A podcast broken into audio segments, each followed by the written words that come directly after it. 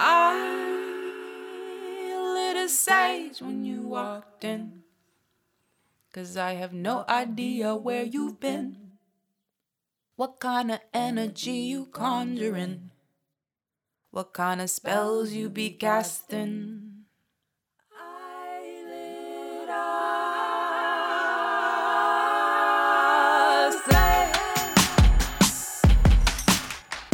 Hello, welcome to Cheers and Queers, a boozy podcast about black queer life. I'm Kyria Traber, a writer happily writing, and I'm Ishoke Smith, a job seeker currently seeking a job. excellent. So, as always, please, please follow us on Twitter. Our handle is Cheers, the letter N, Queers, and use the hashtag Cheers and Queers to follow the conversation, to let us know what you're drinking, and of course, to find all the other queers. And don't forget to rate us on iTunes. We love your reviews. We love hearing what you think of the show, how it fits into your life, um, how you've been waiting your whole life for us to come along. You know, anything you want to say, really. You can go ahead and, and put that up there on iTunes. it helps other people find us when you leave great ratings. And, you know, always five stars because five star bitches. That's right. And we are on all the things now. We are on Spotify. We are on uh, Radio Public, Google Play, Stitcher. All the things. Just you Google us. you gonna and we us. got a website. So, you know, come through. Yeah.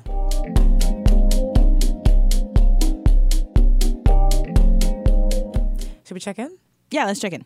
Okay. All right. You ready for this? Barely. Go.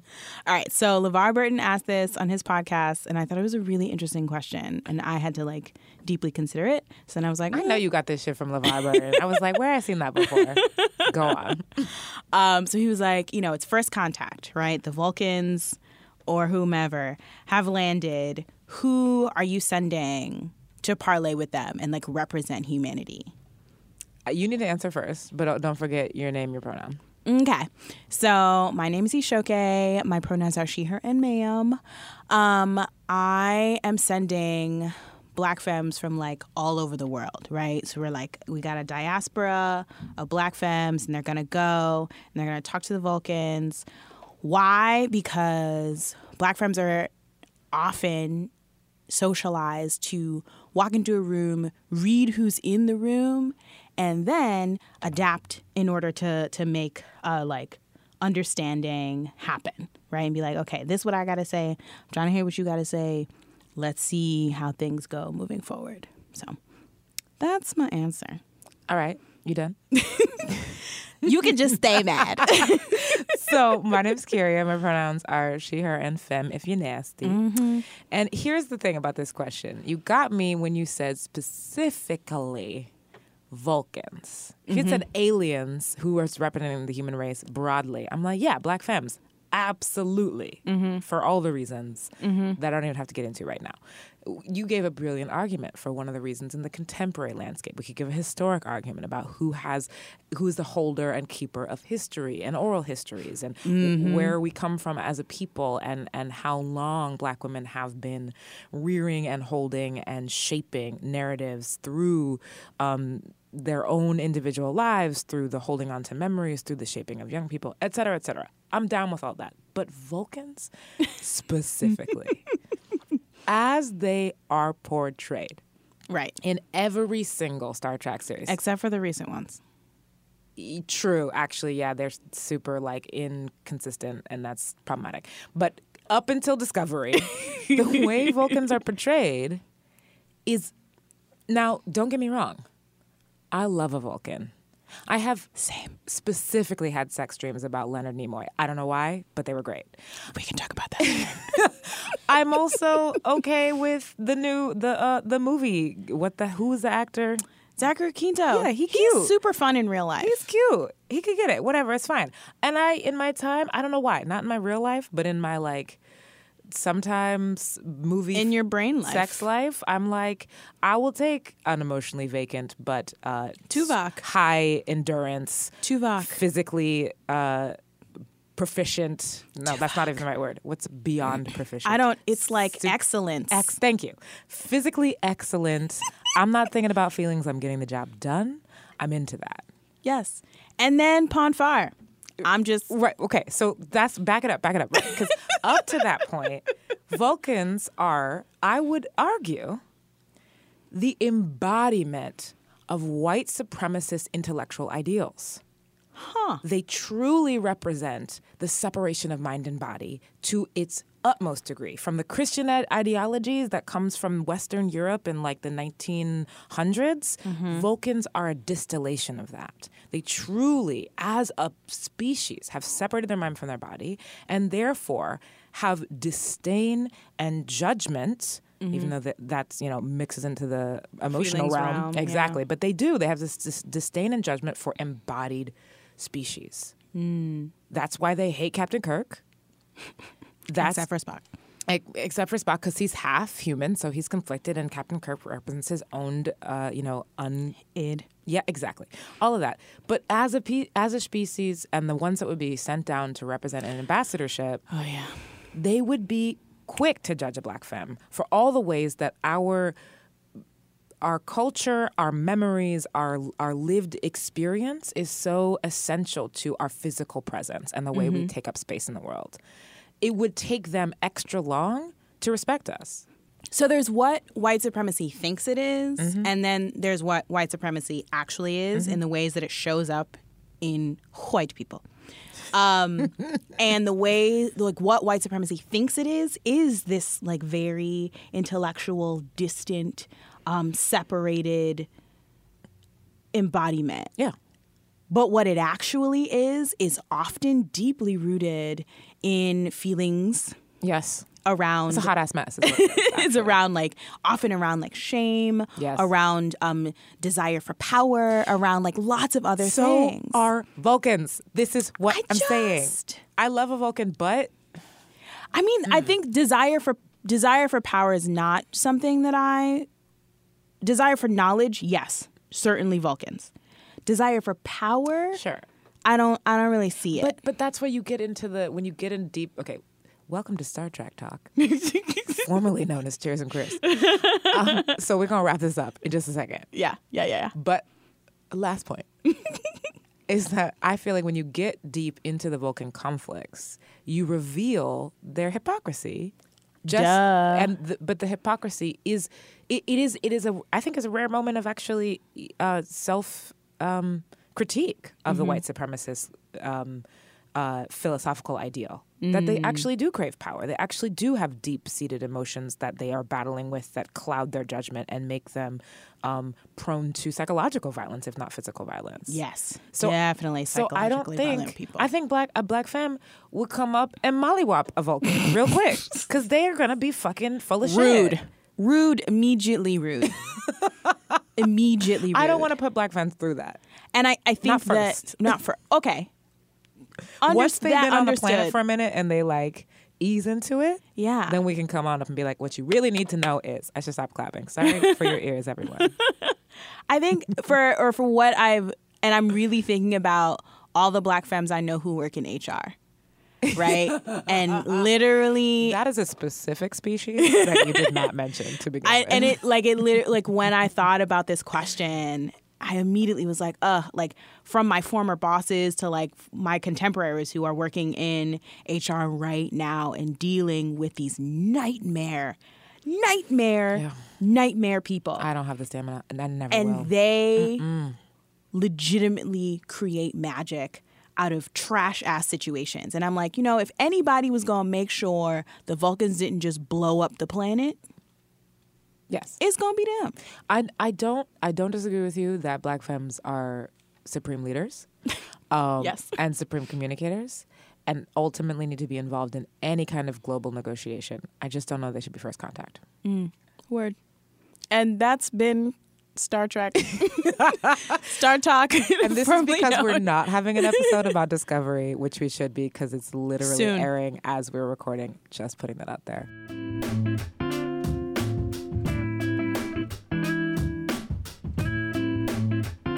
It's, Anyways, it's fine. what are we drinking? Uh, well, I'm drinking a really cute non-alcoholic spritzer Cute. Why? It's uh, dry January, so um, I needed to give my body and specifically my liver a break from Thanksgiving, Christmas, New Year's. I went to Mexico. I drank tequila and mezcal legitimately all day, every day for many days. It was amazing. Great. It was like high quality alcohol, but Cleanse time. yes, I need a I need a break. That's fabulous. I I I think that's fantastic. I'm sure your liver is very happy. I can actually hear it saying, "Thank you." Um, I'm having alcohol. Booze.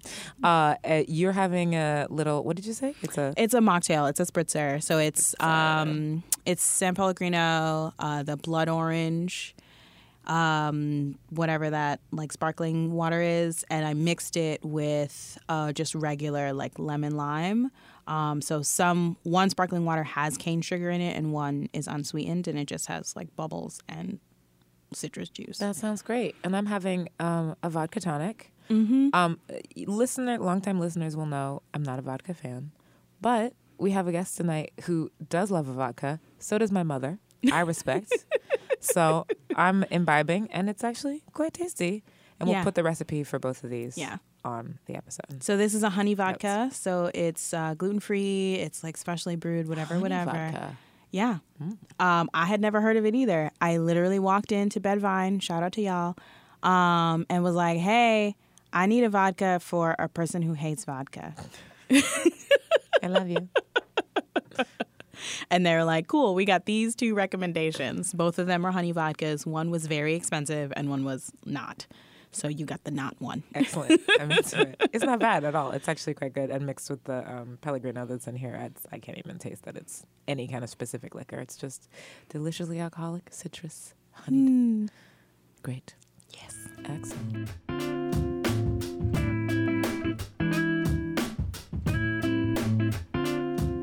All right. Uh, let's roll on through to the central topic of today. Talk about it.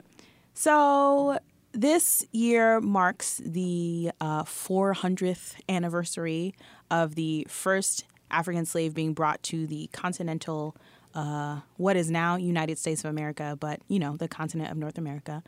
Um, and there are lots of people who are doing lots of things to like consider, commemorate, and talk about that, right? So like a bunch of celebrities went to Ghana and like brought in the new year in the ocean.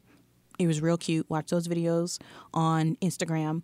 Um, Mindy Fullilove is uh, at the New School is doing what's called 400 Years of Inequality, which is a call to um, organize, discuss, and then um, a call to action really around considering what does 400 years of inequality, specifically the inequality of Black people in America, look like, and what is it that you as a person who lives here right now are doing with that inequality do you benefit from it? Mm-hmm. Is it still negatively affecting you like what does that look like what does it feel like in you like as an individual and then in you as a part of a larger community mm. um, Heavy.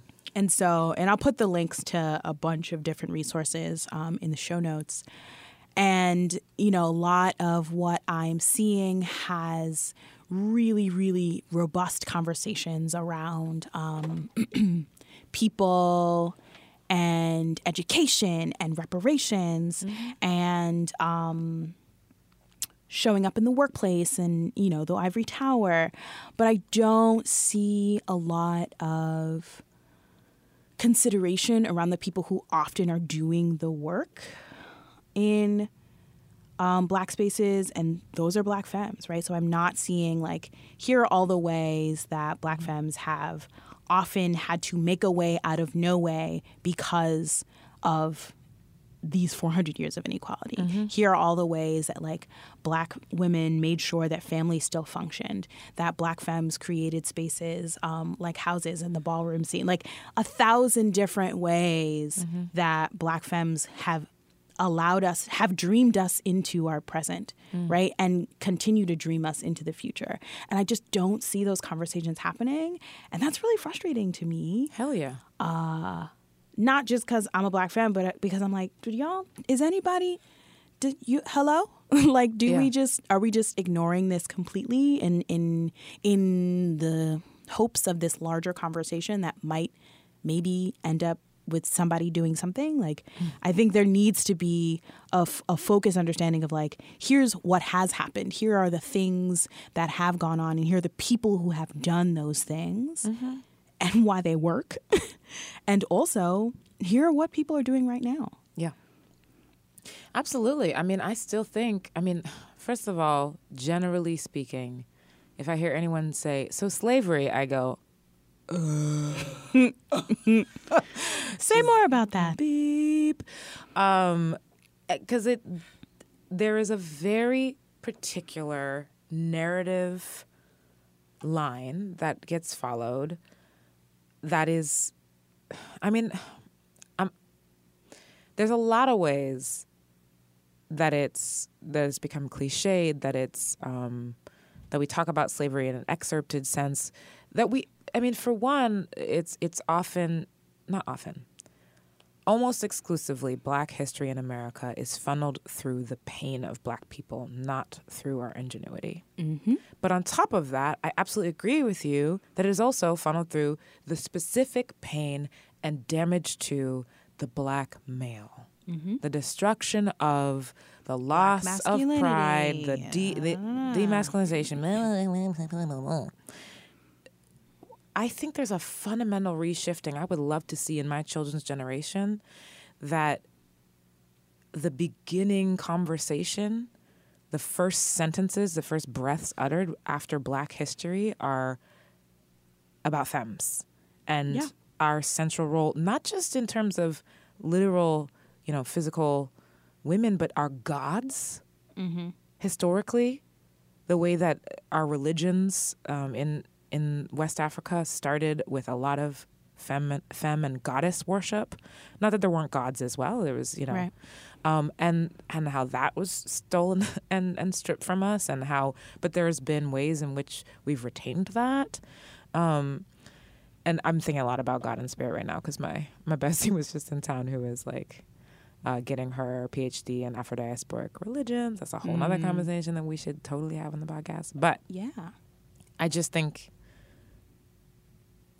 I think it's I think it is a disservice to the understanding of the black diaspora that we center it entirely on the concept and an upholding of masculinity mm-hmm. and that I'm literally arguing it should be the reverse. yeah Not even that it should be balanced at this point. Yeah. Excuse me, just gonna be up here, be all radical separatist. That's how I'm feeling today, apparently. look misandry is a way of life you know why I'm thinking that? I'm gonna, I'm gonna go ahead and put it on blast. I can edit it out later. My motherfucking father sent me a link to a fucking uh, sympathetic, um, what's it called? Uh, sympathetic men's rights documentary, and was like, "You should watch this and tell me what you think." stop I literally gagged. And I was like, how fucking dare What if somebody had- had sent him a link to a sympathetic Klan documentary? How dare you? And so I'm just so mad. I'm just so mad at men. All men are trash. I love my father, but he's trash. I'm probably gonna edit this out. I'm just gonna I get mean, out right now. we had a whole conversation about my trash ass daddy in the last episode, so it wasn't that bad. yeah, well, we edited out some of the shenanigans. Anyways. Um, I'm just angry. I hate men. it's fine. Go on. Um, but no, I think that, and I, I think the the thing that has has struck me so intently about this conversation is this whole idea of like we need to link arms and you know we we're looking for um, we do this to foreground our fundamental and unconditional equality right? That's like a direct quote from 400 years of inequality right? And what I I struggle with is if we're looking for fundamental equality, then we need to keep looking because right now, black femmes are not no. being considered as equals. You know why else I'm mad? I'm sorry. I'm just like, look, girl, tell I'm them why so you mad. I'm so mad at Kevin Hart. I'm so uh-huh. mad at R. Kelly. I'm just so mad at black men right now. I'm so mad. I'm like literally getting hot. Yeah. right now. Yeah, and I just so mad. people keep being like, "Why don't you?" And I'm like, "No, I don't want to talk about Nate Parker. I don't want to talk about Kevin Hart. I don't want to talk. I don't want to. I don't want to. You know why? Because literally, we have been centering these stories for so And permissing long, so and much. excusing the behavior and saying la la la, like and the and fantasizing, romanticizing baby boy and and, and immaturity and and emotional unavailability and just like making it a dump him, sis. Literally, that's my like people who who date men right now when they come to me and they're like, and I'm like, you know what I'm gonna say. you already know. dump him. Throw the whole man away. Oh my god! This is the episode where we lose every straight listener, every non-nerdy listener. They're like, "What It's is fine. this? It's fine. Who the hell are You'll be you?" back. um, So the moral of the story is uh, men are trash, and I don't fucking care about that goddamn Facebook algorithm that keeps putting me in Facebook jail every time I say that. Um, also, I found a way to circumvent that using emojis. Um, I will put that in the show notes too Great. but it just I'm I'm so frustrated with the the way this conversation keeps going, right? Uh, with this sort of faux equality that that keeps getting bandied around. I'm like, and then of course when I'm like, hem. Yep. What about? And they're like, oh, why? And I'm like, don't. Why you got at me? Because I swear to everything, I will flip this table. I know we in school and I'm getting this degree, but I'm still a black woman from Brooklyn and I will fuck your shit up. Oh, don't try me. I'm mad. I think that's the episode title. Welcome to our show. Safe space.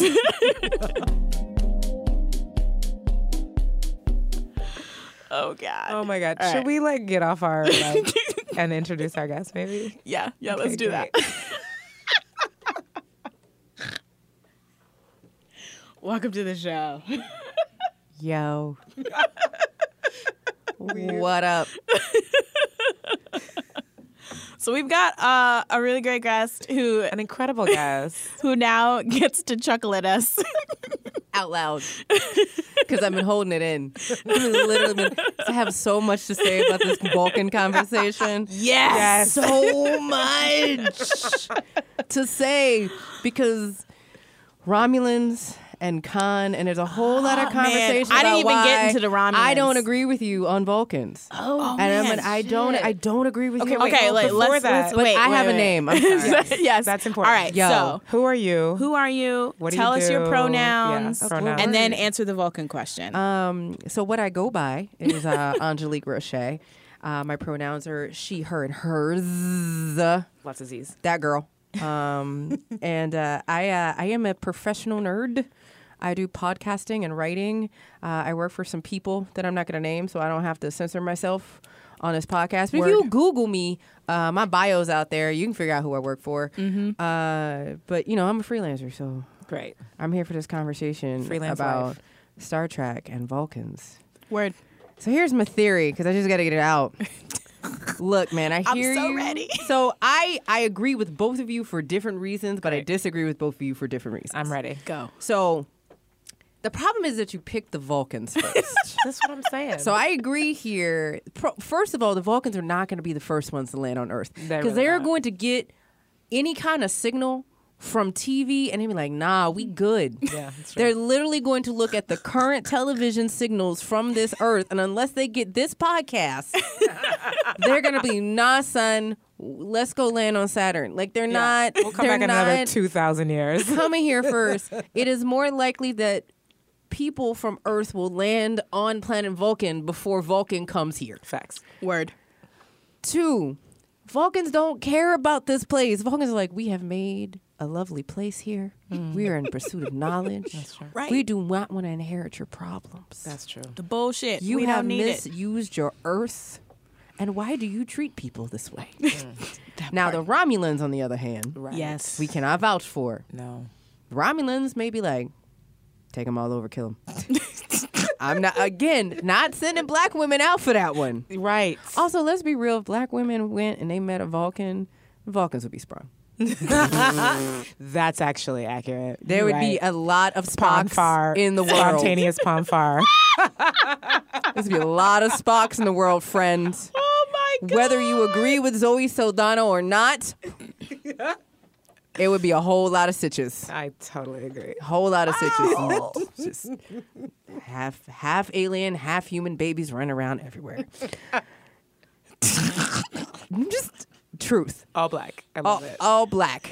With pointy ears. Oh my god. Oh, I want one. We we would not right. We would not just, and they would have little tribbles as as pets. Oh my oh. gosh. So I'm just saying. That's I've the future I want. yes, it's a world full of beautiful black Vulcans and tribbles. Yes. Crying. Crying. So the other thing that I have to say is, if you're really going to talk about supremacy issues, you really got to go to the fact that the the greatest supremacy issue in all in all of Star Trek. And we're not going to get into the Klingons because there's another conversation within socialism and communism and the misinterpretation of socialism, and we're just not going to get there. Okay. Next time. But if you really want to look at what was the ideal idea of white supremacists, the white supremacists in Star Trek, mm. it was Khan. Mm-hmm. And that was the thing that I loved about Star Trek because when you and and whether you believe Cumbersnatch was right or not for the reboot, and I love Benjamin Cumberbatch to be very honest, I do. But whether you The believe best part is the way that everyone just fucks up his name for fun. because it's great. Um, Cumberbunch was really appropriate for that role for the Hell way it was initially yes. written. It's true. Yes. The way it was initially written is that it was playing on the idea of eugenics, which starting in the United States first. My great great grandfather was a part of that. Go on. hmm So, so if you want to, if you really want to go into this idea of what would be white supremacy, it's not going to be on first contact, son. It's going to be some shit we sent into space that came back to bite us on our asses because we was we're like, well, we can't kill them. We'll send them into space. because that's a giant garbage dump. I, I don't disagree with anything you're saying, except for now I'm gonna get intellectual nerdy here. I think that there's a difference between shut up. I think I don't feel like you're stepping into this. I feel like you're just extending this out and you're embracing what you were trying to avoid at the beginning of the podcast. But what I'm really saying is I'm here for it. Keep going. Thank you. Pushes up her glasses. Um, so- oh my gosh. I think there's a difference between um, ethnic cleansing and ethno su- supremacy, the idea of a singular ethnic race being um, authenticated and idealized and therefore um, sought out to the point of, of of literally stripping the qualities or even whole beings from existence because they're not meeting that ideal, and the white supremacist ideals of intellectualism, the white supremacist philosophies that are contained within this fictionalized identity of whiteness. Agreed. But I also have to make the point that Khan, one, it was not a racial issue. Mm. So Yeah. with Khan, they were genetically manufactured. It didn't matter what color they were. Right. They were genetically manufactured to be the smartest, the fastest, the strongest. Yes. And depending on who was writing what, which script it was, they were either genetically modified to be mm. act, they weapons, which is wh- who introduced weapons. Where did the guns come from? Right. Uh, hello. So they literally were the personification of a weapon. Mm-hmm. And if Khan in of himself believed he was the smartest, mm-hmm. the smartest, no one was better, cl- more clever, more wise, more deserving yes. of, Of power. being of power. That's true. and and that is actually why he was like, I'm going to kill Kirk because he took what was mine Right. from me. Now let's not have this conversation about Kirk. And I was like, like, 'cause you know I was about to start. Not, I just we can't. know- William Shat. Ach. Also, I agree with you on Leonard Nimoy. I respect. Oh my God. Except Look. that like one time he sang the Hobbit song. It was not That was sexy. that was It was not sexy. Even me, who loves the Hobbit, everything. Sexy. It's creepy. It as was weird. It was mm-hmm. weird. But you know what he does sing very well? Everything else. Sunny. Sunny? he has a version of Sunny. Can we drop a clip in this later? Let's edit it. in. Sunny. Mm-hmm. Yeah, that mm-hmm. one. I'm so glad that this. I was mad about us not doing a Star Trek pos- podcast episode, And this then- is what it is. This is what's happening. I'm literally putting that in the show notes. sadly, sadly, it's a CD that he did with William Shatner, but you can ignore the other side of the CD. Just, just listening to Fiddler on the Roof singing ass. Oh my God. Leonard Nimoy. I love it. I mean, but let's let's also be real. Like this is my my true feelings is that um, the entire reboot of the Star Trek franchise Mm-hmm. was so that Leonard, Leonard could finally get his due. So that Spock, the longest running Star Trek character ever. Yep. I mean, if you take out Pike, who really didn't run that long, No. um, really didn't run that long. It, he deserved it. He deserved to get the girl. It's true. No, I agree with you. I agree. Uh, so I, I and I and I concede. You're right about Khan and white supremacy. And let me get my words perfect. Is that I'm talking about mind-body dualism, mm. forwarded by Descartes, which is a singular philosophy within mm. the ideology of white supremacy, which is a myth. There it is. That's all done. I don't know if y'all heard that, but she just dropped knowledge. and it like it, it physically impacted me in the studio. I don't normally get to sit down next to people who are like, so let me make sure you could go back and cite this. Put in the show notes for your grad school class. I was like, is- I haven't thought about Descartes since I was a philosophy minor. Like, what? I'm sorry, I haven't thought about Descartes since I was in college. And don't you go looking up when I was in college. Don't- oh. just not.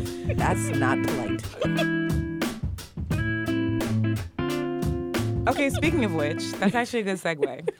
So, Yes. uh, once upon a time, you weren't a professional nerd, I was just a, a hobby nerd. right?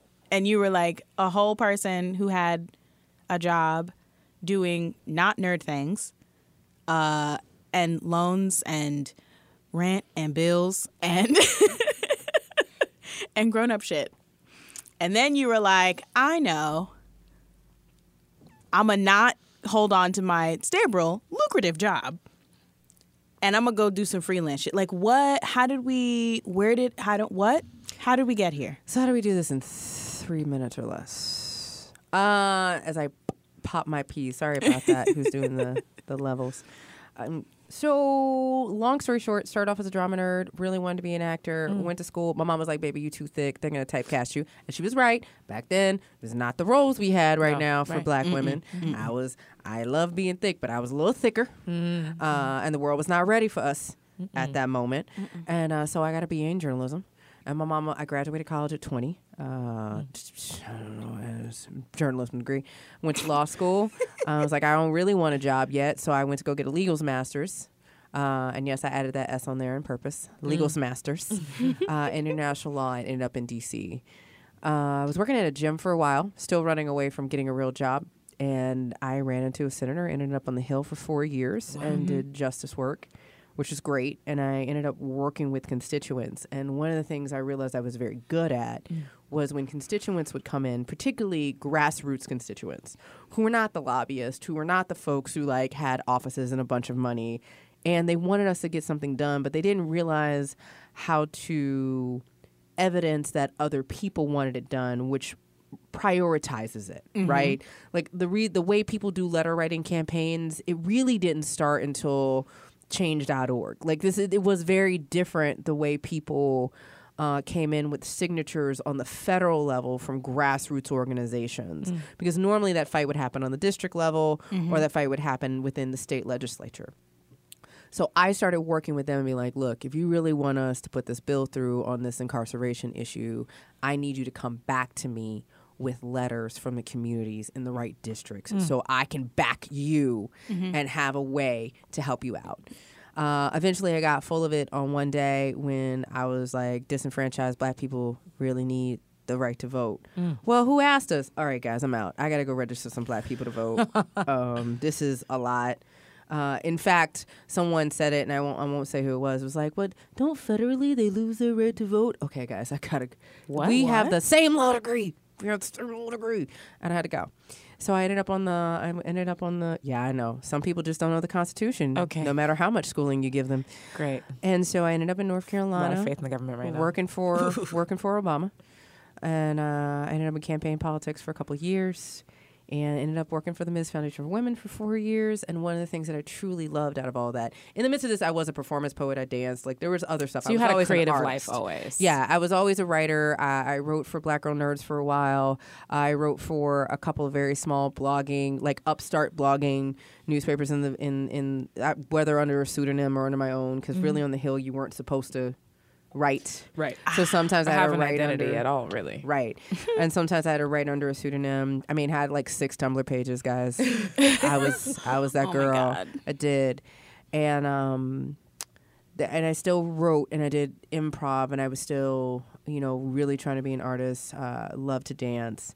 And there was a point when I finally got to New York where politics and my improv met. Mm. And so I was I was doing a lot of work and doing a lot of branding and rebrand rebrand for Ms, redoing the websites, which takes a lot of artistic mind, a lot of creativity. Mm-hmm. And then executively produced a couple videos and we did mm. our first campaign called My Feminism Is, where it was my first time getting thrown into the fire like, look, this is money, figure it out. And I was like, mm. cool, cool, cool.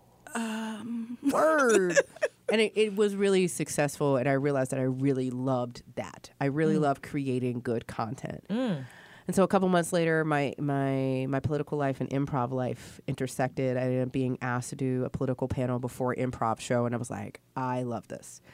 Long story short Political panel before an improv show. yeah, so normally in front of improv show, people either show up, uh, they'll, they'll throw out an, uh, a topic, or someone will tell the story, and then the players will come up with whatever's on the top of their head to play yes, it out. right. So instead of that, we do a political panel, Oh, so and they the use the political panel to, to inspire the improv. It's called electoral dysfunction. It's dope. That sounds really fun it's really fun. and cathartic. Yeah, it is. oh man, you yeah, you should just yeah, there's some things that happen like orange moles. It's really interesting. Like little animal moles.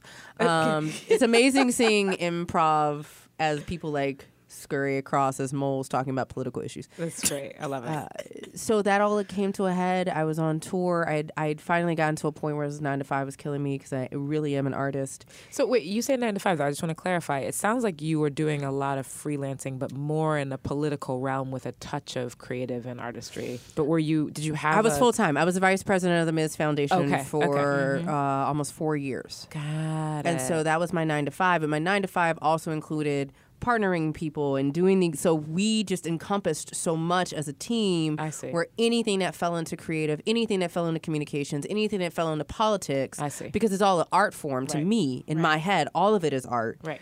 um, the way you craft a relationship the way you message to people the way you Mm-hmm. find a way to get them invested in the thing is an art form Mm-hmm. and so um, it was really when I started doing the videos, and we did a video called "We Won't Go Back," which got several million views, got Yeah. tweeted out by Ava. I was like, "Yeah, this is I I want to do this. I want to do content." Yeah. And so a couple months later, I was burnt. I was done. Yep. Um, it was after the 2016 election, and I went on. What a- happened then? I, I don't remember. I slept for a very long time afterwards, though. Excellent self care. Uh, and then the year a year after, I went on a 30 day tour with an artist named Carolyn Malachi as her brand engineer, and I did her photography. We took about 4,000 pictures on an all black woman tour to go entertain the troops in the Middle East. wow. Um, and it was fantastic. And along the way, I got a I got an email from one of my current employers, and that turned into a sound test. The sound test turned into a job. I was like, "Hey, look, boss, it's been great, uh, but uh, I got a show announcing, and I look a little weird." For your vice president to oh. have a show over here, and I mm. feel like there's a conflict of interest. Mm-hmm. So I can mm-hmm. consult with you for a little while, but I gotta go I got to go. Yeah. and and and to be honest for me as a creative who was really trying to figure out what it meant to walk away Yes. as a person who was who was re- who was working on a book at the time who was mm-hmm. working on a scripted piece at the time who was taking improv classes like it was very clear to everyone uh, but my friends always knew like when i when i left baton rouge louisiana my best friend was like you got five years you gotta get out or you're not gonna be the same person Mm-hmm. like it took me 10 that's fine Yep. it's cool sometimes it takes people longer uh, but but my best friend really was like you got five years though and i was like cool cool cool cool Yeah. Times So- two. Times two. Times two. So this is so that was way more than three minutes i'm sorry I No, know. that was excellent. That's great. Anyways, So, longtime listeners will know that um, this is actually the year anniversary of me going freelance, and I There's am dancing living happening. my best There's literally so much dancing. fucking life. so I'm so um, glad to be sitting next to someone who has also taken that same leap. Um, I found it to be 99.925, no, 975% excellent. Yeah. It's excellent. Yeah. Um, I recommend it highly. I don't know that I'll ever work for a company or indi- uh, or organization ever again as a full time. Yeah. And yet, it's there are challenges. And one of the biggest things I actually want to put together a panel about this or a salon or something is I'm particularly interested in the black woman's experience in real shit like contracting. We like was just talking negotiating rates this. of pay, talking about terms, so on and so forth, how we show up, how we're viewed, and how we are constantly having to advocate for ourselves for people who may not be, on the surface, yes, homie, whatever, but on the deeper level, may not be as invested in our survival as we are, and we're not their employee. So they don't have to care. Also, we're not their employees. So there's certain things we don't have to care about. True. True. um, and that's, that's and that's real. And I think for me, one of the things, you know, I walked out, and one of the blessings that I have, and shout out to one of my dearest friends, and who I've done a couple of contracts with since walking out. Heck, before I walked out. Uh, Carol McDonald, who worked for Planned Parenthood for a while, but also has her own company, Meridian Solutions. And one, you know, I walked out and I just asked her everything. I was like, "What does this business plan look like? What is what does this look like? Can you walk me through what you do in proposals?" Because I was giving too much. I was, and that is Right. that is the thing that goes back to the whole. We may not want to send the films first because we always give too much. Facts. We uh. always give too much, and and one of the things I learned, and I was very lucky too. So I had Carol, like my old boss. I was I was blessed enough that Teresa Younger from the Ms. Foundation brought me on as a consultant for a couple months, which keeps you afloat. You can mm. stack some cash. Always stack that thirty eight percent if you can in the savings account. Pay Uncle Sam quarterly. Get an accountant. Cause Oh, wait, you can pay him quarterly? Yeah, We're gonna talk girl. you later. should pay Okay. them Do quarterly. it. Great. It So it's so hurt it's not even it's bad. not even can you pay him quarterly? You should be paying I'm gonna quarterly. ask my accountant about that tomorrow. They make vouchers. Do it. And I then New and then New. York State lets you pay online. Yes, Speaking girl. dropping And then facts, wait, and then New York Dropping State actually keeps a tally on an account for you. Federal's not so nice, but New York State keeps a tally so you can go and see what you've paid this is great. at the end of the year. So we'll talk we'll talk about that in a Yeah, second. we will. But the other thing that happened, my vice president at Marvel is also a black woman. So I got I am in a very unique, very blessed situation. And there's not there's nothing wrong. I have colleagues who are not black who are great. I'm very blessed that, you know, my stuff was submitted by someone who is not black. Yeah. Uh, I have a great team uh, everywhere that I am, but also one of my co-hosts. One of the reasons I'm at Sci-Fi recommendation from a black woman. Right. Mm. So I Yes. got I got real blessed, and it goes back to this idea of what I said: the art form of relationships mm-hmm. and being a genuine person, and and knowing, you know, being hundred percent. Because I don't think everybody should go fr- freelance. And I say the Yeah. reason why everybody shouldn't go freelance is because it's overwhelming psychologically, Mm-hmm. physically, emotionally. You know, I was just having a conversation with Adam Ellis, who used to be at, at BuzzFeed, Mm-hmm. uh, who do, does all the really cool Instagram drawings. yeah. um, And Adam was like, yo, sometimes if you're an artist and you work from 12 to 11, your friends are never going to see you. Because if you don't get that time management down Mm. Oh my Yeah. god, this and is get too up real. in the morning, Why are you telling my life? well, well, that's why I have a, I mean, that's why I have a stationary back in my house at this point because I'm like, I gotta get up. Like you, sometimes you just you. It's that's that's the hard part. But you know, I was real. I was really, really, really blessed to have a lot of folks in my corner.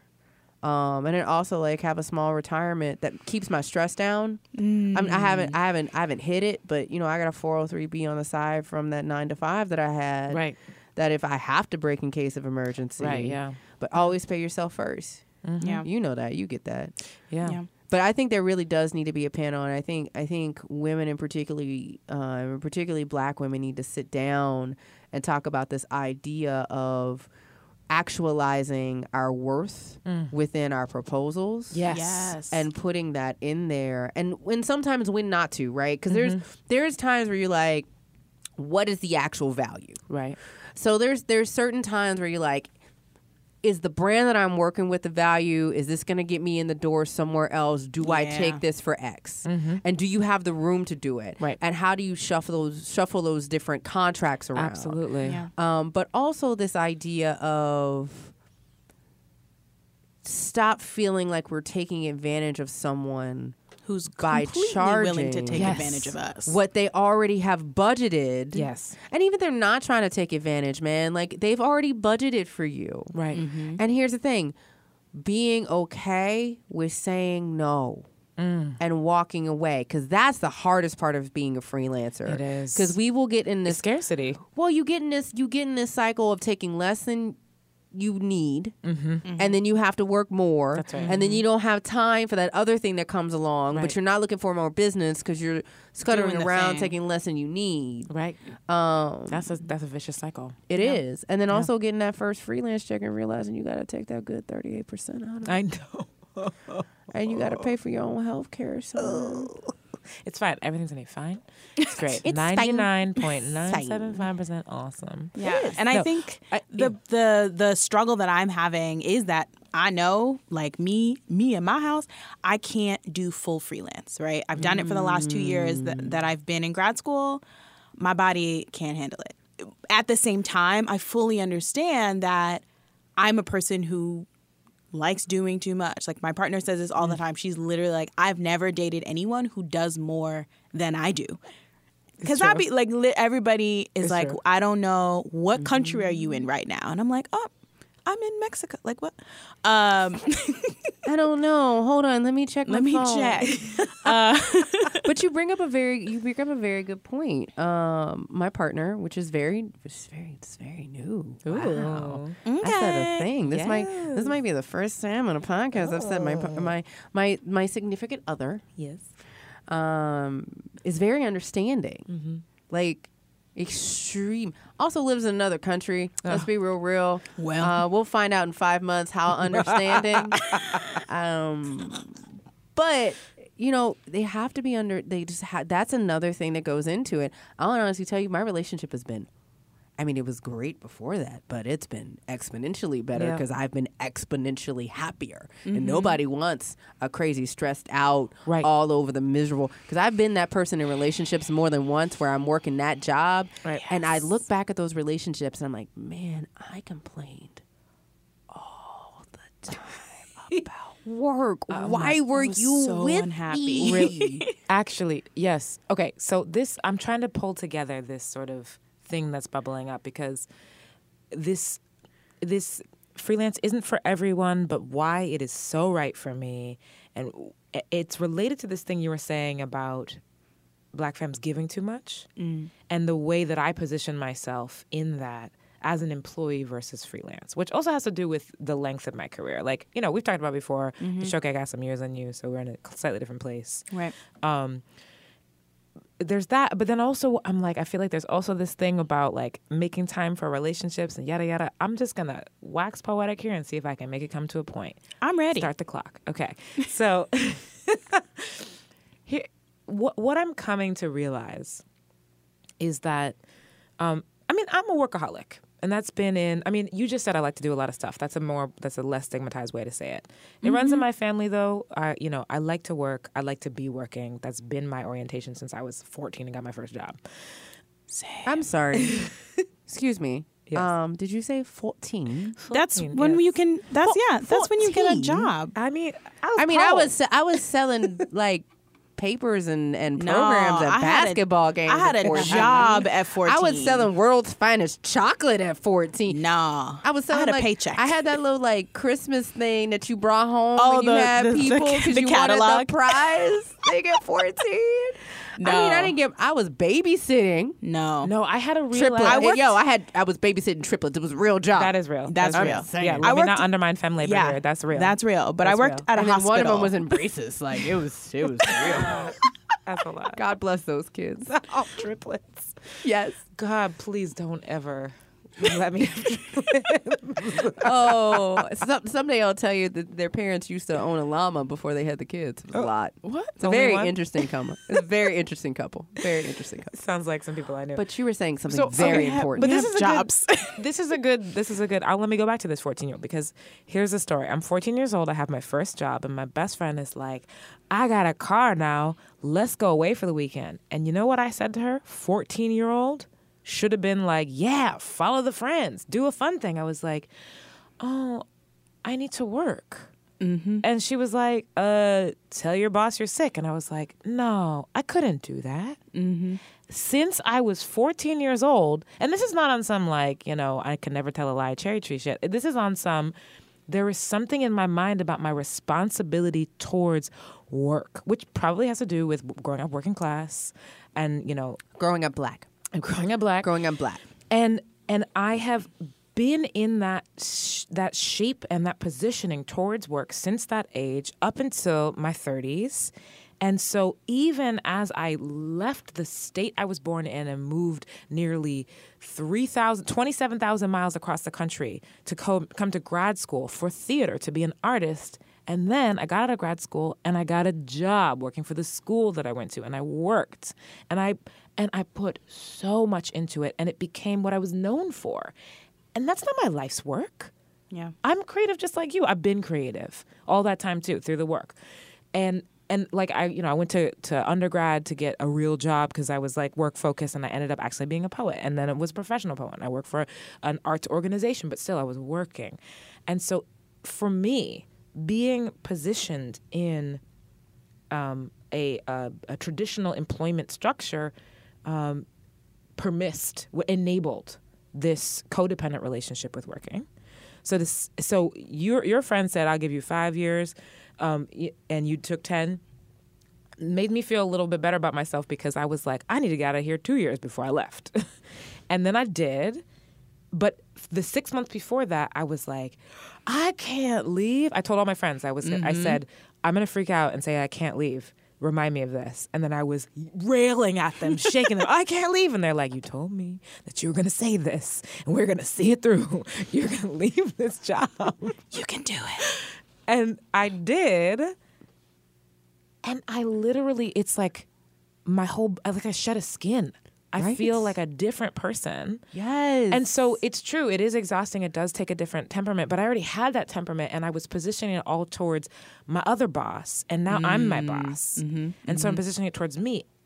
It's not all golden roses though. What it's forcing me to do is face that the real person who is avoiding these intimate relationships and running away for the weekend has actually never been the work. It's always been me. Right. And so now I have to deal with that. Now I get the opportunity to deal with that. And that's a whole nother situation. And I should probably call my therapist back. But but I have the space to do that now. So I think, you know, get your coins, grad school girl, get that good job. Mm-hmm. But that's what I was talking about last night. This idea, and last night Ashoka came to the Radical Geeks. Thank you, Boo. Anytime. It was super Thank fun. you, uh, and we were talking about this idea of skills versus talent, and this concept of perspective. Yeah. And you know, I've heard, I've, I've had so many women of color. Period. I'm not even going to say just black women. It's women of color because I'm multi ethnic and I have a lot of friends across the board that are brown and tan and black, just across the board, who will say to me, "Well, what makes me special? Make, what makes me different? Everybody's got this still, the skill." Yo, skills are things that you learn. It's cool. College teaches you to work for somebody else. So does grad school. Do it though. Get that paper because you know we got to have three extra sheets of paper for us to even get, Get to in the damn high door. school level Actually. for folks, and that's that is, that is facts. That's facts. Like that is actual. We'll put a link to that in the show notes too. facts. Yeah. Uh, and so I- say all that to say, like, you can have certain skills, but there's this idea of a talent, right? You can read something off a piece of paper very beautifully, mm-hmm. but the talent is what makes you read it differently than the mm-hmm. person before you. What made the producer feel like you're the right person? And that's that talent you bring to it, the thing that's part of your personality, thing you've been mm-hmm. able to hone, your ability to listen to somebody when they give you a critique and change it quickly. Right. Um, but then there's also this idea of perspective, particularly in your line of work. And I think a lot of women of color ignore the talent and the perspective productive side mm-hmm. and they boil themselves down to this nine to 5 mm-hmm. They boil themselves down to the job. They define themselves as I can work and I work really hard. Right. And they never really go, but why should I be the one doing this? And the answer is already there. And I think that's beautiful. I also think that's the neat, like you just, this niche you was talking about, like, what is the thing that's different? Dude, you just said it. Yeah, that's dope. Yeah. You just said it, and you're talking about a space that wants to be seen as progressive. You're talking about we're living in a country right wants to be seen Right. as progressive. Right. Um, Keywords. Right. desire and wants are very different than actions and actualizations. Right. Uh, and you're living in a country that is being fueled by this idea of socially conscious consumerism. Mm-hmm. Whether it is a fad or a trend or people really don't understand at the end of the day, as socially conscious you're going to be still fair trade.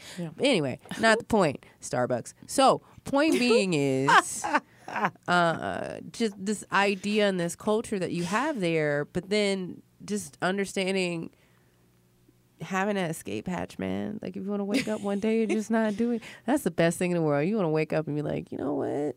Fuck this. I got a laptop. I got a phone. I had a credit card. think I'm just gonna buy a flight somewhere. Yep. I can work remotely. There's Wi-Fi in Paris. Give me the Wi-Fi. I'm on Oh, that James Baldwin plan. Um, but you mentioned something that I wanted to we wanted to ask you more about, which is um, this event you had last night, Word.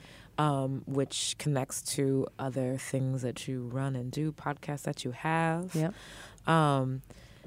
And you specifically hold space for Black queer femmes, uh, for lesbians, for women of color. Mm-hmm. Um, why is that important to you? And also, can you name what are some of the things that you do? Yeah, yeah, how do yeah. we how do we find it? So, um, I say this. I am here in my own capacity right now. Yes.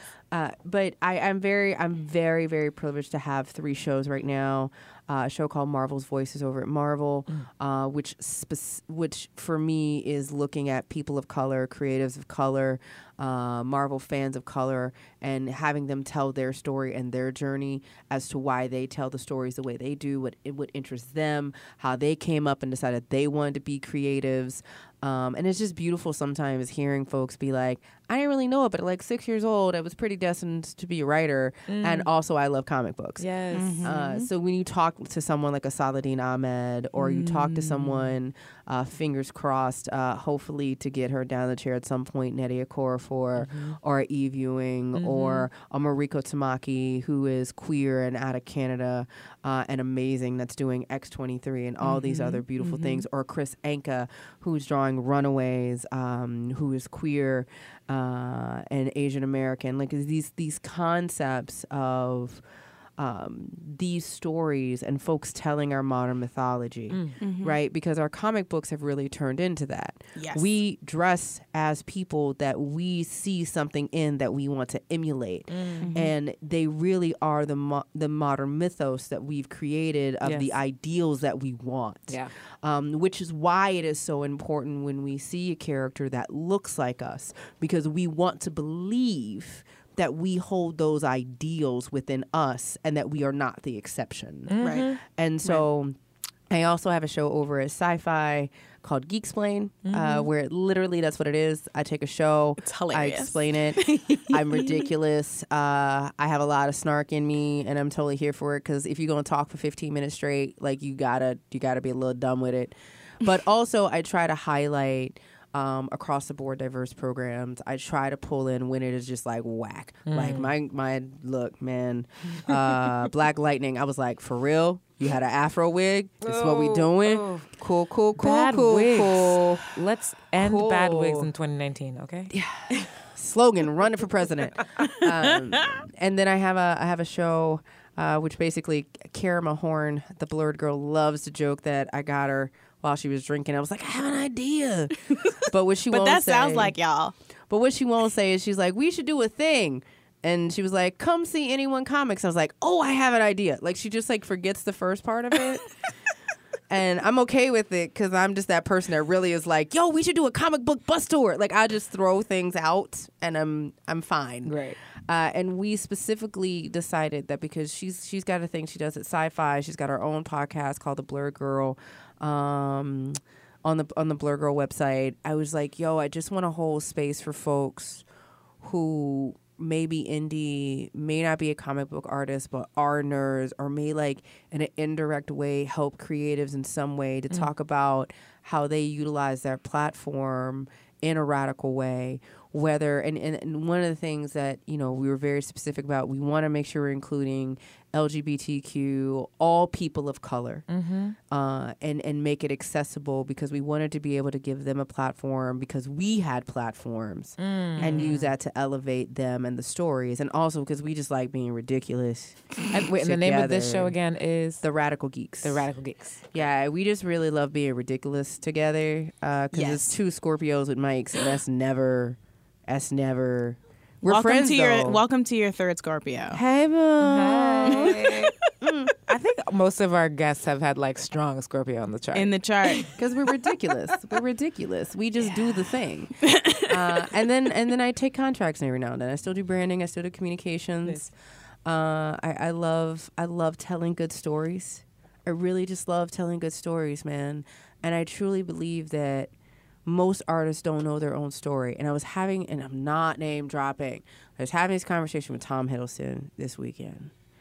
Because I was You know, also how'd I that was go? It's He's, casually. oh, he's, he's really a great guy. Great. He's really a great guy. um, and the funny thing is that whole thing came about because of the other stuff, right? Like I also believe as an artist, and you know this as an artist, everything you do is an audition. Yes. And the one thing Yes, that does yes, benefit us as women of color about this fear of messing up every now and then is Yeah. that our 112% comes out to be like that 95% you really need to get if you mess up. Yeah. Right? Because you was already shooting for 125. Right.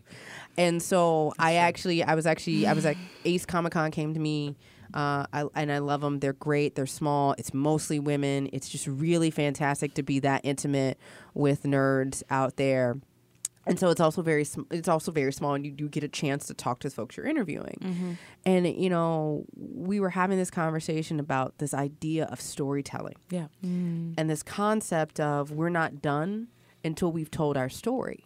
Mm-hmm. And I looked at him. I said, "You know what? The crazy thing is, though, sometimes the only person that needs to hear our story is us, mm. You know? because there's so many people walking around who don't know their own story. And I can't tell you how many times people have sat mm. in one of my chairs." And they'd be like, man, I never really thought about it like that. Mm. Because they don't see how other people see, See their story. work Yes. Mm. sometimes they are just like this is the only thing i know how to do and if i'm not doing it i don't know what life is for Can you say that again? You said sometimes the person who. what sometimes the only person that needs to hear our story is us that is so real. Yes. Yes. That I mean mm-hmm. the the the power of reflection and the what is it? What you're saying about you know tunnel vision all i all i can do is keep doing this thing if you stop and look at yourself you stop and pause there's so much fear in that pause i don't know i, I can't articulate it but I, that resonates so deeply with me alanis morissette said it so wisely she says why are we so petrified of silence Damn here it, can you handle Morissette. this did you think about your bills your debts your deadlines when you think you're gonna die Oh God. sorry guys I, did that that cd cha- that cd saved my life stop it no no that was a good one That was a great CD. that was a good one yeah. but but and, and the funny thing is we also have to reflect doubt. on the fact that w- at any moment in time in our life we are part of one window in one pathway at one moment in time in someone else's life. Mm. Mm-hmm. And sometimes for folks who have no anchor that's that's frightening. Mm. Mm. And sometimes we're scared that if we look back at our story, just like we can't quantify how much we should be getting paid and the value that we should be charging in contracts, it's the same thing, Yeah. right? Because if we don't see value in our own stories, why would we want? Why would you want to read a book that wasn't good though? Mm. Right.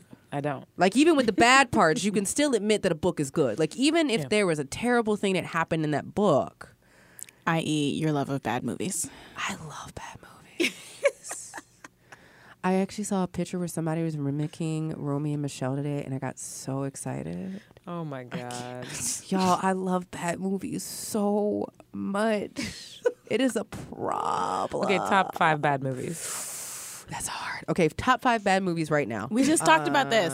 Okay, but not on air. Go on. I know, but that's what I'm saying. I Just should know. Bring up the Uh, ones you So already. Romy and Michele. Okay. Romy and Michelle's definitely. I have, and these are movies that I watch Over and over. over and over. Like I, you know how you'll flip through TV like during like your parents' house, like during a holiday, and everybody's trying to find a movie. I will stop and I will fight you if, if you, go try to. past Romy and Don't Michelle. don't come. Why are you over here? Did I ask you to change this TV station? Okay, that's one. Three more. Uh, four Breaking more. Two, Electric Boogaloo. Oh God. Mm-hmm. Yep. I also own the first one. At me, don't care. Turbo did his thing. Um, the Last Dragon, I like that movie. because it's so bad, it's We good. can fight. We gonna fight about It's it. so bad, it's good. I ain't hating. Go on. How high? How high? How Yeah. high? How Oh high? God, I haven't Method seen Man that and in a Redman. time. Oh, I, I never seen that that. long Fubu, time. fuck you. Uh, yeah. Okay. Um, Put it on the queue. Love it. Love it. Man, this is hard. This is the last What- one, right? What is? Yeah, this is the last one. It is a tie between Jupiter Ascending and Valerian. Oh, God. But remember when he growls at her? Like I just, I like, No, I don't. I blocked it out. I went on a really, really fun date where we just shit talked that movie. but both of them, like, they're the same. They're the same movie. They're the same yeah, trash same movie. I also Yeah. own all of the Twilight series and all the Divergent series. Don't judge me. I got them. Divergent, though? All of them. Damn. Divergent. Yeah. Somebody, All did you of see the new son. Aquaman? Because that Not goes yet. right in that. You'll love it. yeah. Yeah, You oh, I'll be- love I'm it. I am ready for it. It is the same. And, it's, and it, and notice those who are listening. This is not like my love for Mel Brooks. I love all Mel Brooks movies, but those are brilliant and classic and beautifully comedic. Right. They are works of art that spawned Max Brooks, Right. who gave us the book. World War Z, whatever the movie Right. ended up being, it was fine. I thought the movie was great until I realized the book was better. Right. There's actual craft and talent. There was actual craft and talent And that a went story? into it, and you know, not someone having a tantrum tantrum on set all the time. did you did you hear my geek explain on that one? Whew, I went off. It was Uh, hilarious. I can't wait to listen to all your shows. Um, so so yeah, no, I so there are there are movies that are ridiculous Yeah. that I love because I also love ridiculous like Spaceballs, Blazing Saddles, yeah. all All all of that. brilliant Naked Gun. movies. Oh, all of them. Airplane. Yep. Also, can we talk about how all of those movies, as much as we love them, if you go back and watch them now, they are so So Hella problematic. problematic. So- oh my god. Rape So culture all up in that top piece. secret, real genius, I Top just- Gun, all of I, them. I said this. It's I all tried to go back and watch Love assault. Actually. Even Officer and a Gentleman, all of them are bad. Oh, wait. Love Actually never been good. Everybody was on drugs or kidnapped by the devil. I don't know. That was never a good movie. I I have I was not as as bad as Never a I good love as bad. I love the truth about cats and dogs. I can't get with that. that was a good movie. Cruise by Cats and Dogs. Anything good that had movie. Janeane Garofalo in it. I was a fan. Exactly. Even that Anything. superhero one she did. What is that? It was so- yeah, it was very creepy, but was it was weird. I don't think I saw Also, that she was in uh, Half Baked, which made me very happy. Half Baked. Oh, yeah. Also on my list of movies that I love. Uh, because anything that involves Rachel True is the truth. Uh, the well done. Well done there. Thanks. I mean, Oh, she is the the, truth, the way, and the craft. Um, How do you feel about 90s Pauly Shore? Biodome was actually pretty Biodome decent. was so good. Red Dot by. If you could dance if you want to, you could leave. Like I like a good musical interlude in the movie too. I haven't seen Down in like a straight 15 years. I should probably revisit I love that movie so much. Encino Man.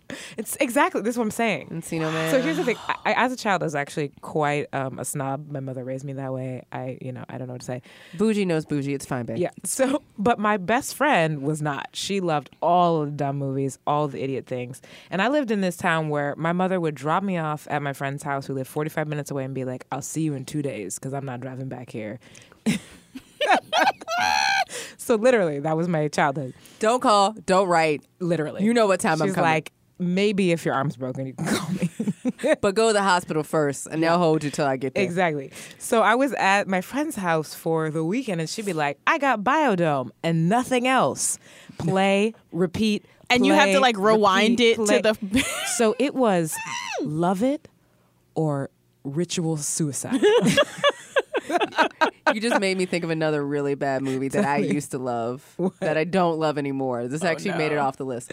Cool World. oh, I've never seen that one. It was like Roger Rabbit meets Yeah, it was trying to be um, Who Framed Roger Rabbit, which I love, but like adult No, version. Cool World was great. It was it was Cool too sexy World for me. Cool World As was in, a I loved little, it. Like if you go back, like if you go back and watch it now, though, like It's it's, real hard to see.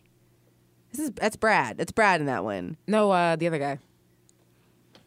Uh, the one who everybody thinks is Val Kilmer. Is it Val Kilmer? It's Val? Kilmer. Let's- No, It is. I think I think Val Kilmer is in.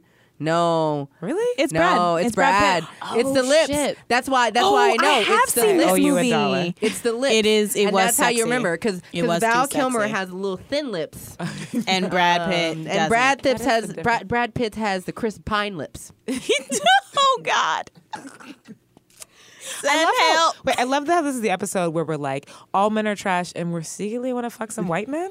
What? What? but this was I like distinctly remember watching Cool World and being like, this is strange. I loved it. It was so twisted for my little brain. Yeah, I was like it. young me. I I remember knowing that I had to sneak it.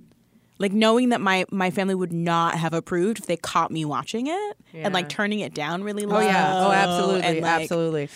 Oh, Uh. I also love 1992. Meteor, I also love Meteor Man, Strictly Business, Strictly Business. Although a bad movie, still Yeah. loved it. Um, did not love all the cast, uh, Well. but uh, well,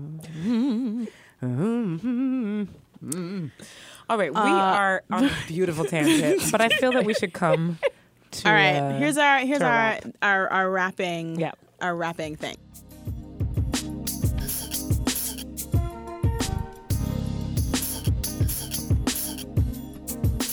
Right, so we we're talking about like black femmes and the space that we often don't hold for them, and the effort that you know the three people sitting at this table, um, and also like sort of our larger community are, are committing ourselves to create, right? And I think something that Kyrie and I talked about um, last year when Black Panther came out was black femmes in the movie.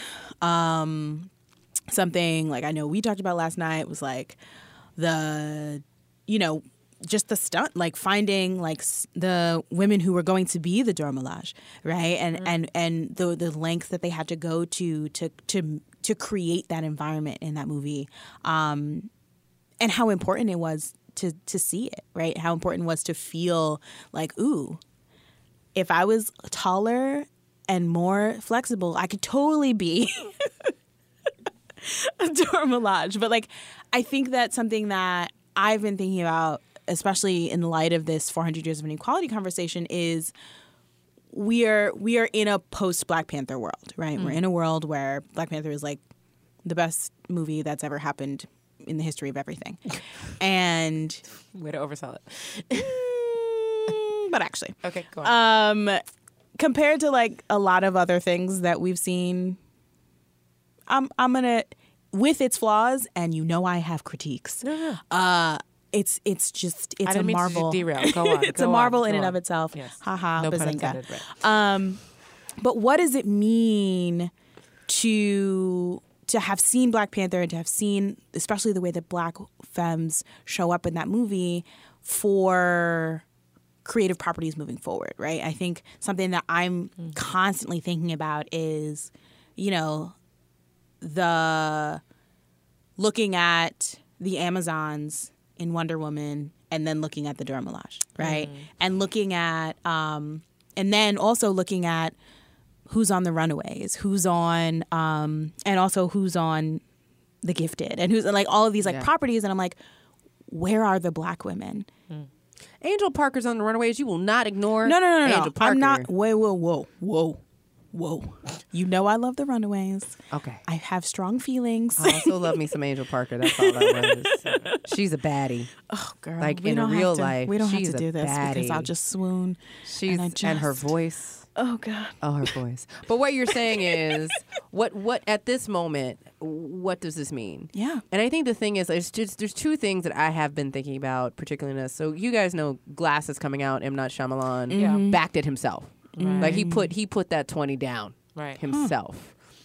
And I use this as an example because this is something that when you look at the director of Black Panther, when you look at Hannah and Ruth, when you look at we are not all on first name basis. They don't know me. Ryan don't know me. But I mean I just feel like we just don't make this Oakland. sound real good.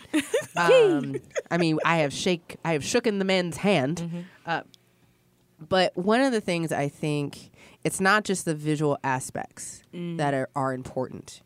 It is the root of the visual aspects that are important.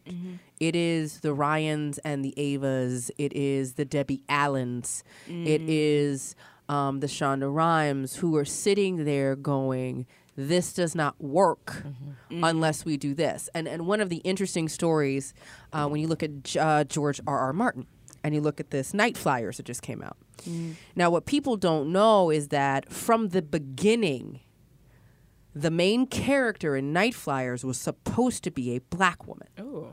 From the beginning, it was written, and the description of that character was supposed to be black. And they whitewashed her on a cover, mm. and then they whitewashed her in a movie. Mm. And then for the first time, although they let the dude who has something to do with the movie back to have something to do with the show, and I have feelings, it was finally cast correctly. Mm. Mm. And Martin made it very clear that although he has an exclusivity contract with HBO, and I'm saying this from white dude, like we ain't even talking about Right. Coogler. We're talking about there has to be that accountability on mm. our side as creatives. Right. And our side to go, look, man, we've interviewed enough dudes. Mm-hmm. Right. Like I need I need you to find me. Do I have to fly somewhere? Do I have to make this effort? And that's something we were talking about, particularly with the stunt women, is that they mm. started training more people to be able to do it. They started bringing people in because it's not enough to say because then we're just we're just as bad as the white boys who say, "Well, we couldn't find anybody." Right. Well, you couldn't. f- That's not true. You didn't look hard enough. Right. And so I think at the end of the day, it really boils down to being that person that brings somebody in the room, but also, and was it Regina King who just said, I'm hiring 50% women? Didn't she just have a birthday? Doesn't she look like a Ooh, 47 looks so Lord. good on her. Help! Help! Lord. Black don't crack. Um, I'm gonna see. 10 year challenge. Um, but we have to commit to that.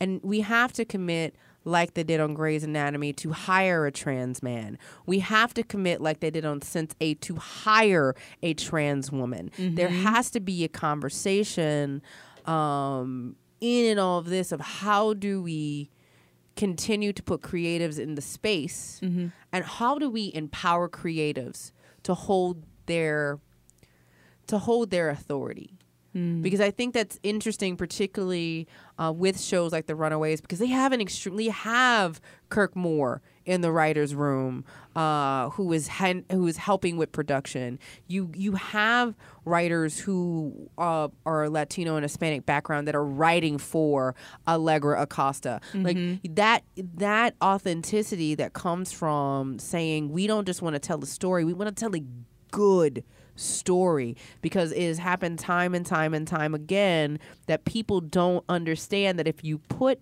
good storytellers who have the lived experience in that place, they will tell a, good actual story. Good story. Shocker. You let Ryan Coogler loose, he will tell a good story. Yeah. And, and and I think and we kind of talked about this uh, on the podcast last night. I think there's also a gray area where not all of us should make it to the promised land. Ooh, what? What's that? What? Final hour hot takes? Not all of us should make it to the promised land. Uh, you are currently winning on the Promised Land journey. Um, last I checked, it's a 50 50 poll between pizza with pineapple versus pizza with not pineapple. I'm so lost. What is happening? There's a whole other conversation. Yeah, story. you should go watch the radical. You should go listen to I the to radical. Right. geeks episode with We April Rain. It comes out in a to week. that. Uh, Great. but this will come out in three months when I have time to edit. oh, great, No, cool, cool, it'll cool. come out next month. cool, cool, cool. Then then the episode should be out. Uh, but yeah, I think I think we also, and, and I, I believe this when I was in politics. Uh, I think just because we look alike doesn't mean we have the same values. Right. So or like my Mima said, all your skin folk ain't, Ain't your your kinfolk. kinfolk. and by your Mima, you mean Zora Neale Hurston. Shout outs to the great. Ah, yes. Oh, oh, sorry. That was that was me getting real excited though. but That's it's great. true though. That's a perfect segue to a toast. A toast to the groom, To the groom, to the groom, to the groom, to the bride, to the bride. To the bride. A toast. Yes, and I have it. I'm ready. You ready? Yeah. So the toast is. Um, so I told you I was hanging out with my witchy best friend, who is uh, studying Afro-diasporic religions at Emory College, and also um, really is pro witch and pro magic. And she says she turns to me on my couch. She goes, "Everybody has magic powers. What's yours?" Not kidding at all. I was like, "What?" And she's like, "No, no, no. Like some people are diviners. They see things coming in the future. Some people are, um, you know, they can, they can make shields." And and she goes, "I'm a manifester." And I was like, "Oh, what?" Uh, she's like, oh, "Yeah, I make things happen." And I and I like, "I'm just lucky." And she's like, "No, you're not lucky. You're a manifester." Means that everything that you say, that you put forward, comes to you, comes true. You manifest that. So I'm gonna go ahead and grant that everyone at this table is a manifester. I just have that vibe. I feel that. Um, and so I want to ask you in your toast to say what you are manifesting right now in your life. Could be for 2019, could be for this month, could be for the next five. I don't know. Tell me what you're manifesting. Who wants to go first? Mm, I think, and I, I'm the only reason I have this off the top of my head is because I've been looking at my like 18 month tarot, all the astrological projections, because I'm like, mm, yeah, this is a time of flux, and all my astro stuff is like, yes, this is a time of shifting, and I'm like, motherfuck. no, gotta embrace it. you hate when it's right. You're like, I love you love it when it says something good. You hate when it's right. yep. Damn. Um, but no, I, I think the thing that I am manifesting right now is um, creative clarity, right? So my word for 2019 is focus, but getting very, very clear about the things that I can create and that I enjoy creating and doing that. Excellent. Great. Love it. I want to get this book out the door. Yes. It's already done. Ta-da! Getting this book out the door. Do you want to say anything about it or leave it there? Uh, it's a speculative fiction novel uh, that comes from a perspective of a queer uh, woman of color.